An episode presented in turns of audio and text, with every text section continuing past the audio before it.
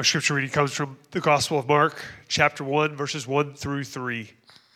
In the beginning of the gospel of Jesus Christ, the Son of God, as it is written in Isaiah the prophet Behold, I send my messenger before your face, who will prepare your way, the voice of the one crying in the wilderness, Prepare the way of the Lord, make straight his path. And Father, now we ask for you to prepare our hearts to accept your word.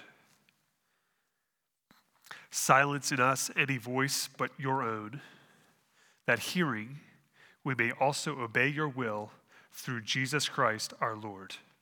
Amen. If you have a Bible this morning, I invite you to turn with me to Isaiah chapter 9. If you're using a Pew Bible this morning, that's going to be on page 573. 573, Isaiah chapter 9. Earlier this year, as uh, you probably all know, the Queen of England, Elizabeth II, died at age 96 after more than 70 years of reigning on the throne as the Queen. This was the longest reign of any monarch in Israel's history in, in England's history. Well, maybe in Israel's history too, but um, in England's history. It was a remarkable reign. She served honorably her entire life. But as extraordinary as that was, like all those who came before her and those who will follow her, her reign eventually ended. She died. All kings and queens on this earth will one day cease to be kings and queens on this earth. But in Isaiah chapter 9, we hear about a coming king who will rule and reign not for a few decades, not even for 70 years, but forever. Isaiah chapter 9, look with me at verses 6 and 7. For to us a son, for to us a child is born, to us a son is given, and the government shall be upon his shoulder. And his name shall be called Wonderful Counselor, Mighty God, Everlasting Father, Prince of Peace. Of the increase of his governments and of peace there will be no end on the throne of David and over his kingdom, to establish it and to uphold it with justice and with righteousness from this time forth and forevermore. The zeal of the Lord of hosts will do this. This is the word of the Lord. We know that this child, this child that Isaiah prophesied of, would be none other than Jesus, Jesus the Messiah who the writer of Hebrews calls or says is the same yesterday, today, and forever. Isaiah described this coming king with four divine titles. We heard them read already Wonderful Counselor, Mighty God, Everlasting Father, Prince of Peace. Two weeks ago, we looked at the first title. Pastor Chris preached through what that meant for Jesus to be the wonderful counselor, Jesus who, whose wisdom leads his people. But direction or wisdom without capacity or capability means little. So the second name we see is not only see a wonderful counselor, but he is the mighty God. He's the all powerful ruler. These titles, these first titles, speak of the character of this king. And that's what, that is what Isaiah is describing. They, they, they describe who he is. He's not just wise, he is wise. He's not just wise, he is able.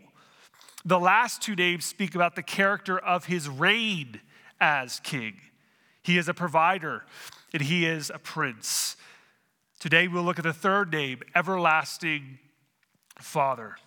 Before we get to what that means, we ought to understand that a difference and a distinction concerning this title.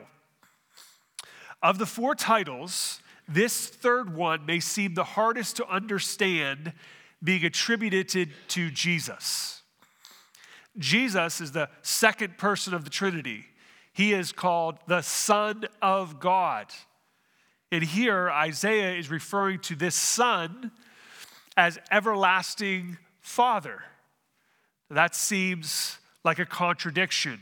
We may wonder what is Isaiah trying to say about this Son, who we know is Jesus? Is the Son here also the Father, as in God the Father? Is there no distinction being made here by Isaiah between Jesus and the Father? If that were what Isaiah was saying, it would be a belief called modalism. Um, and there are people who believe in modalism today. Modalism is, is the belief that there is one God, but who reveals himself in three modes. Matt Slick from the Christian Apologetics and Research Ministry writes this Modalism states that God is a single person who, throughout biblical history, has revealed himself in three modes or forms. Thus, God is a single person who first manifested himself in the mode of the Father in the Old Testament times. At the incarnation, the mode was the Son. And after Jesus' ascension, the mode is the Holy Spirit. These modes are consecutive and never simultaneous. In other words, this view states that the Father, the Son, and the Holy Spirit never all exist at the same time, only one after another. Modalism denies the distinctiveness of the three persons of the Trinity, even though it retains the divinity of Christ. End quote. This is a belief that is, is a denial of the biblical teaching on what we refer to as the Trinity or the triunity, the triunity of the Godhead, the triunity of the Father, the Son, and the Holy Spirit. This is a, denial. This denial is a theological error. It is a heresy, actually. It is unorthodox. And it's true today. People believe this today, but this was, has been around for a very long time. It actually was around in the very first century. In 200 AD, the early church father Tertullian was dealing with this very heresy. It, it started early, it's been around early. But Isaiah is not saying that the Son of God is God the Father. That is not at all what he is saying. So, what distinction is, should be made here? A, a biblical understanding of the Trinity is that there is one God who exists in three persons, three distinct, coexistent, and co eternal persons. We do not believe in three gods, we believe in one God who exists in three persons. You might say, that really doesn't make sense to me. Okay, we're all, the, all on the same page now, right? The Trinity doesn't make sense to us. How can there be one and three? We, we, we can't understand that, but the Bible clearly communicates that there is one God, monotheism. There's one God, and yet there are three persons, three coexistent, co eternal coexistent, existing at the same time, not in, in sequential order as in modalism not in a, a mode at, at, one point or a, a different point at another time. No, in fact, there is one God. That this this uh, graphic might might help us just to understand this: that God the Father, God the Son, and God the Spirit are, are, are all God, but the Father is not the Spirit, the Spirit is not the Son, the Son is not the Father, and we could keep going. They are distinct they are, they are unique to one another, or unique to themselves, but they are together God. This is an all important distinction for us to clarify today. You might say, I, I, didn't, I wasn't really thinking we were going to talk about modalism this morning for, for, on, on Christmas, right? But, but here's the problem we are living in an age of increasing biblical illiteracy, where you can read a passage like this attributed to Jesus and say, Isaiah is calling Jesus the Father. Maybe that's what Isaiah is saying. Maybe Isaiah is saying that at one point in time, Jesus was the Father. And then when he came, then he's Jesus. And then when he left, now he's the Spirit. We need to be clear about what we mean when we talk about God. Sometimes we use the word Jesus and we really mean God the Father. Sometimes we say God the Father, we really mean Jesus. You may say, does it matter? They're all God. Well, it seems to matter to God. Because why? There are three persons. It matters to God, it matters to His Word, it should matter to us. We ought to understand properly what the Bible is teaching, what Isaiah is teaching. Having said that, Isaiah was not writing about the Trinity. He wasn't making some controversial anti Trinitarian statement by calling Jesus or the Son the everlasting Father. Rather, what Isaiah was doing was saying that this Son would be deity. And as deity, he possesses divine attributes. Jesus, the Son, is one with the Father. Jesus said that of himself in John chapter 10, verse 31. I and the Father are one. There is unity in the Trinity, the triunity of God. Says that Jesus and the Father and the Spirit are one. But that does not mean that they aren't also individual person. They're, they're, they are distinct in one way, and yet in their essence, they are also one. Jesus was sent by the Father. Jesus prayed to the Father. Jesus submitted to the Father. Clearly, they are not the same person. Jesus sent the Spirit. The Spirit indwells us. The Spirit teaches us and points us to Jesus. Clearly, they are not the same person. Because the Son is the Messiah, the Son of God, he therefore possesses the attributes of God so he can be rightly called everlasting Father. But if he is not the Father, what is the nature of the title? Why would he use that language? Why would he talk about it in this way? Well, there's two, two ways of looking at this, and two, two points that we'd like to make this morning about how Jesus is the everlasting Father. Some Bibles don't say everlasting Father, they say eternal Father, if you have a New American Standard Bible. But whether it's everlasting or it's eternal, what's true in the original is that it, would read Father of eternity. To say that someone is the father of something is to say, is to say that they possess that thing. So here are a few biblical examples of that. In the New Testament, it says of God that He is the Father of glory. He possesses glory, Ephesians chapter 1. In 2 Corinthians chapter 1, He is the Father of mercies. He possesses mercy. The Father of lights in James chapter 1, verse 17. It's not always positive. In John chapter 8, Jesus talks about the devil as the father of lies, possessing lies. One writer, pointing to Isaiah chapter 57, verse 15, says here that Jesus inhabits eternity, or he possesses eternity. He is the Father of eternity. Harry Ironside writes that Jesus is the one in whom all ages meet. We read Hebrews chapter 13 already, that Jesus is the same yesterday, today, and forever. He has always been. He is the eternal king. He is the originator. He is the source. The Bible makes this clear even into the Old Testament concerning Jesus. In John chapter 1, verses 1 through 4, John writes this In the beginning was the Word. The Word is referring to Jesus here. And the Word was with God, and the Word was God. And he, that's Jesus, was in the beginning with God. All things were made through him, made through Jesus. And without him was not anything made that was made. In him was life, and the life was the light of men.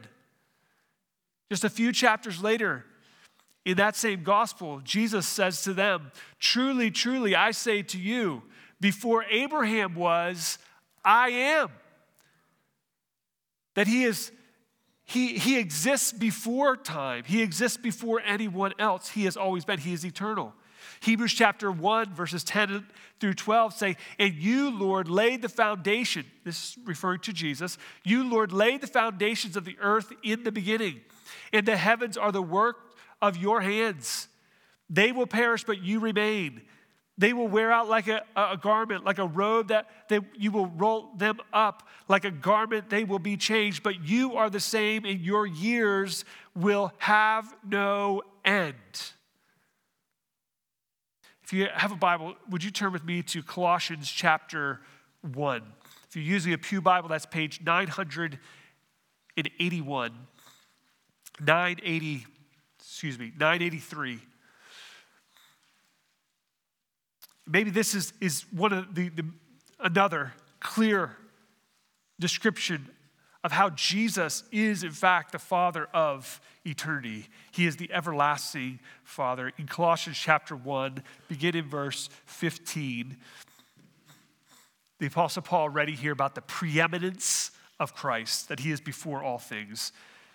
Verse 15, he is the image of the invisible God. Uh, Jesus said in the Gospels that if you have seen me, you have seen the Father. No one has seen the Father. But he says, if you've seen me, you've seen the Father. And what does Paul say? He, Jesus, is the image of the invisible God, the firstborn of all creation. For by him all things were created in heaven and on earth, visible and invisible, whether thrones or dominions, or rulers or authorities. All things were created through him and for him. Then verse 17. And he is before all things, and in him all things hold together. This is the preeminence of Jesus. He is the first, He is above all, He is before all things. And in Him, the world itself is held together by Christ. Christ did not show up at Easter. He is eternal. He is God. He was there at creation. The Father, the Son, and the Spirit were there at creation. When the writer of Genesis says that God said, Let us make man in his own in our own image. It's a plural. Who is, who is us? It is, it is the Father, it is the Son, it is the Spirit. Jesus was with the Father at the beginning. Jesus is the Father of eternity. He is the Alpha and the Omega. He is the beginning and the end. He is the first and He is the last. He is the creator and He is the sustainer. Jesus has always been. There's no creation of Jesus. He is eternal. And the eternality of Jesus means that His kingdom has no end. And that's what Isaiah is talking about, isn't it? He's saying there's going to come a, come a child, there's going to come a son who is going to be a king. And this government, this government will be upon his shoulders. This kingdom will be upon his shoulders. And not for a short period of time, but forever. Forever he will reign. In contrast with earthly kings who come and go, Jesus is unending. He is everlasting. Again, Isaiah 57, he lives forever. Jesus said of himself in, in Matthew chapter 28, verse 20, and behold, I'm with you always to the end of the age. The, the same yesterday, today, and forever. Well, not only does Jesus just possess eternality, etern, eternity, he is also our provider. Jesus is called everlasting father because not because he is God the Father, but because he is a fatherly ruler. That is, he is benevolent, he is compassionate, he is just. That sounds like God, doesn't it? All throughout the scriptures, we see those same things attributed to God. In places like Psalm chapter 103, verse 13, that says of God, as a father shows compassion to his children, so the Lord shows compassion to those who fear him. Or Isaiah chapter 64, verse 8, but now, O Lord, you are our father. We are the clay, and you are the potter. We are all the work of your hand. Or Lamentations chapter 3, verse 22, that tells us that his mercies or his compassions never come to an end, they never cease. everlasting Father means that He is an everlasting lover. He loves, He protects, He nourishes, He instructs, He provides. And in this way, He is a Father who cares for His children. Charles Haddon Spurgeon wrote these words in a sermon on this very text. There is no unfathering Christ, and there is no unchilding us. He is everlasting a father to those who trust in him. And he never does at any one moment cease to be a father to any one of these who trust him. He continues, This morning, if you have come here in trouble, but Christ is your father, this day you may be much depressed in spirits, in full of doubts, in fears, which Charles Haddon Spurgeon dealt with his own set of depression. You might, that might be your scenario. He says, but a true father never ceases, if he be a father, to exercise his kindness to a child. Nor does Jesus cease to love and pity you. He will help you. Jesus is the everlasting father. Not only that he possesses eternity, not only that he's been here forever, but that he fathers us, that he loves us that he shows compassion on us. What greater sense of compassion could Jesus have shown to you and me but to lay down his life? Scarcely for a righteous man, Paul says in the book of Romans, would a good man dare to die. But God demonstrated his love in that while we were still sinners, Christ died for us. The demonstration of God's love, his compassion, was through his son giving up his own life. This child, this child who was born, this son who was given to us and for us, is our everlasting Father. And this truth brings us hope. Now, biblical hope is not um, a hoping for the best kind of hope. We've talked about this before. There's a difference between when, when you and I might use, I hope X happens, and when the Bible talks about hope. Biblical hope, um, let's, Sinclair Ferguson, um, author, illustrates hope this way, biblical hope this way. He says this Imagine a child catching a glimpse of his father sneaking something into the house, something that is difficult to carry. It has two big wheels. If you later were to ask the child, What are you hoping to get for Christmas? he would reply with a big grin, I'm hoping for a new bicycle. Do you think you'll get it? Oh, yes, I am sure. Why is he sure? Because he has seen the bicycle, right? He has seen this, this these two, uh, these two, these two uh, tires, these two wheels, and he has seen the hope of it. He has seen the, uh, the, the light, you might say. Ferguson continues, that is hope in a biblical sense. It is being sure that you'll receive something you don't yet have. Why? Because there is a promise. And like the little boy saw the wheels, we, on this side of, of the manger, uh, on this side of the cross, having the, the Word of God before us, see the promises of God. We have seen the promises of God fulfilled. Firstly, in the coming of Jesus, but not only in the coming of Jesus, not just in his birth, but in his life, in his death, in his resurrection. And so when the Bible promises us that he's going to return to set up a kingdom in which the government will be upon his shoulders forever. We can grin with the little child and say, Yes, of course I'm getting it. Of course the kingdom is coming. Why? Because we've seen the promise. We've seen his promises fulfilled before. Isaiah was prophesying of a coming kingdom. We know that the, that the, the Messiah has come, but we also know that that one is coming again. Again, look at Isaiah chapter 7 of the increase of his government and of peace there will be no end. Listen, verse 6 in some ways has already happened, right? The, the, the child has been born, the son has been given. But not all of it has happened. The government is not upon his shoulders. Of the increase of government and of peace there will be no end. Well, that hasn't happened yet. You see, you see abundance of peace in our, in our world? No. Of the increase of his government in peace there will be no end. And on the throne of David and over his kingdom to establish it, to uphold it with justice and with righteousness from this time forth. And for how long? Forevermore. And how will this happen? The zeal of the Lord of hosts will do this. Isaiah is prophesying something, he's promising something from God for us. And God keeps his promises. He has kept his promises and he continues to keep his promises. Our hope is rooted in the promise keeping God.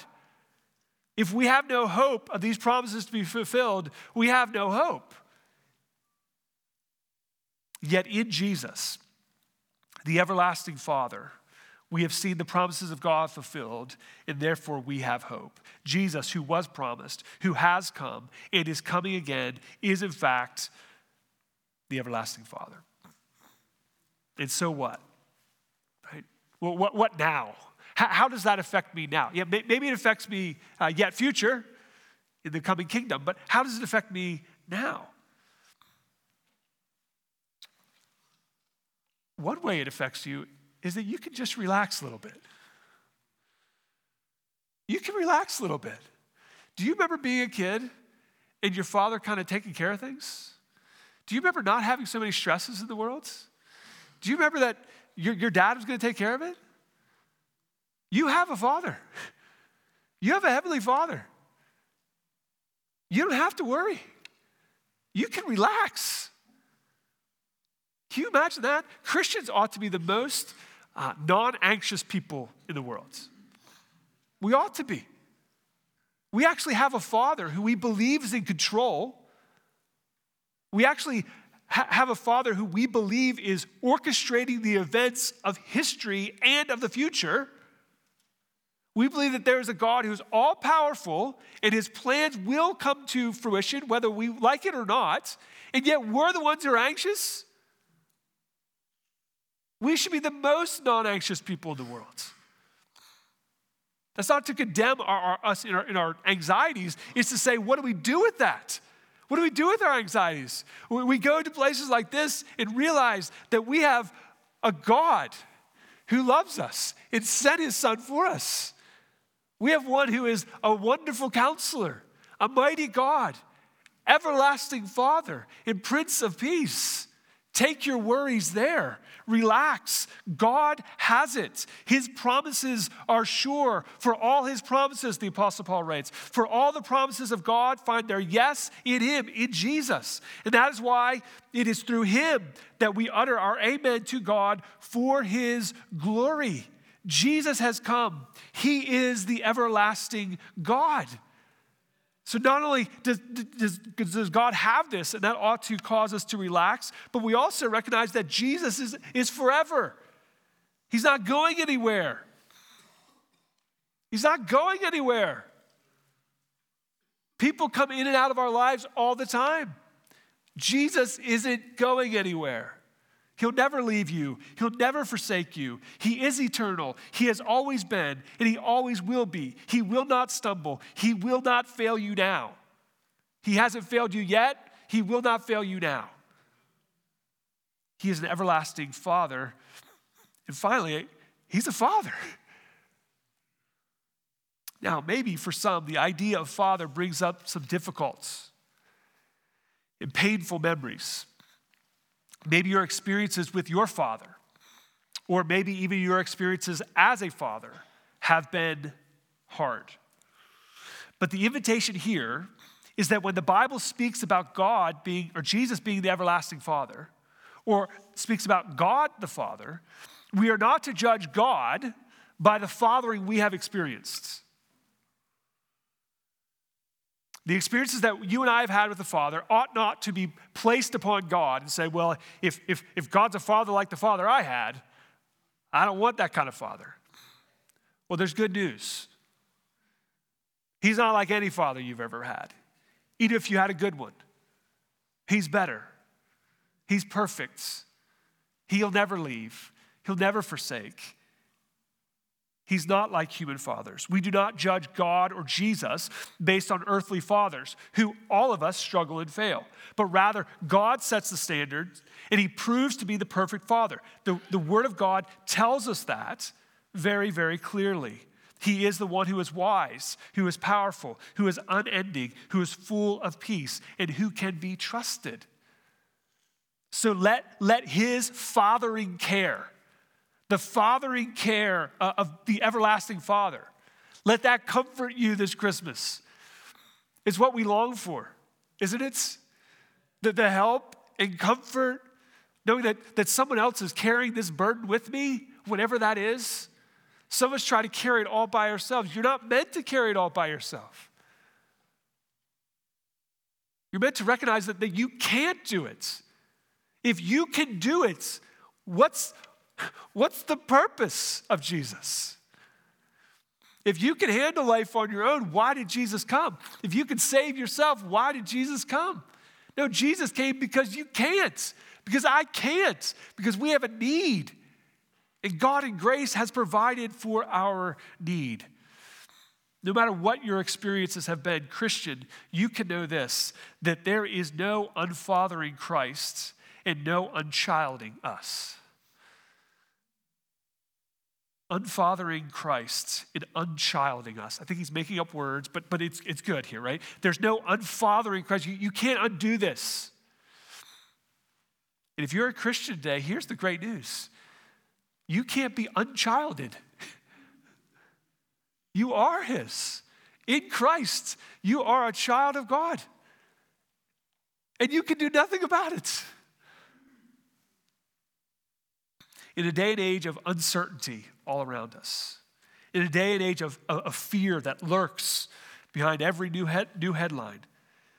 In a day and age where, where there's a temptation to believe that the sky is falling, we can know this that the Father of eternity is before all things, and in Him all things hold together. You might think the world's about ready to come apart.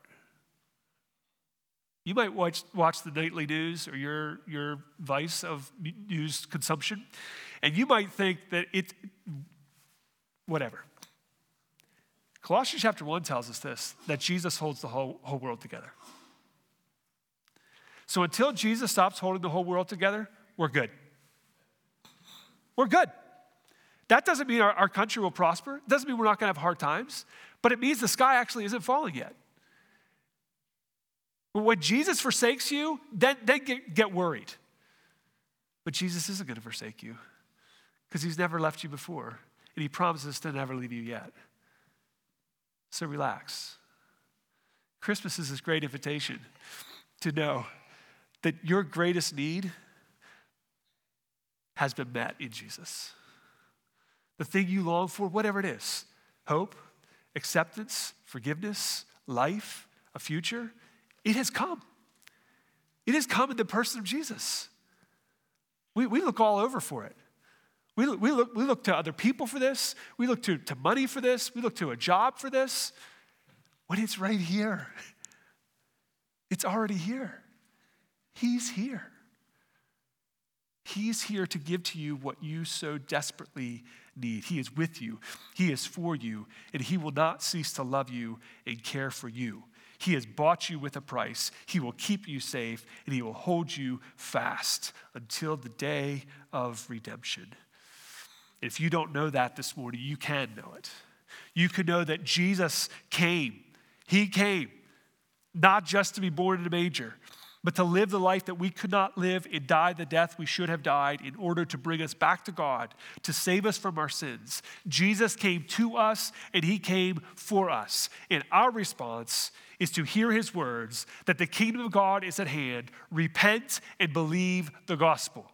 And in so doing, you'll be brought into the family of God. In so doing, your sins will be forgiven. In so doing, you have the hope of heaven. In so doing, you'll know this one who is the wonderful counselor, the mighty God, the everlasting Father, the Prince of Peace. And you'll know him not just in the pages of the Bible, but you'll know him as your Lord and as your Savior. Romans chapter 10, verse 13 says, For everyone who calls on the name of the Lord will be saved. Call upon the name of the Lord today. You and I both know that life is not particularly easy. We experience hard times. Many of you who sit here this morning have experienced hard times, even this past year, this past two years, maybe many more than that. But Christmas tells us that there is good news that has come into our darkness. A favorite quote of mine is from a pastor named Greg Laurie. I've shared it before and probably shared it with some of you personally, but it goes like this At times like these, there are no words, but there is the word. There is no manual, but there is Emmanuel. God is with us. God is with us. The wonderful counselor, the mighty God, the everlasting Father, the Prince of Peace, Emmanuel. God is with us. Let's pray. Father, thank you for being with us. Thank you for sending your Son to be with us.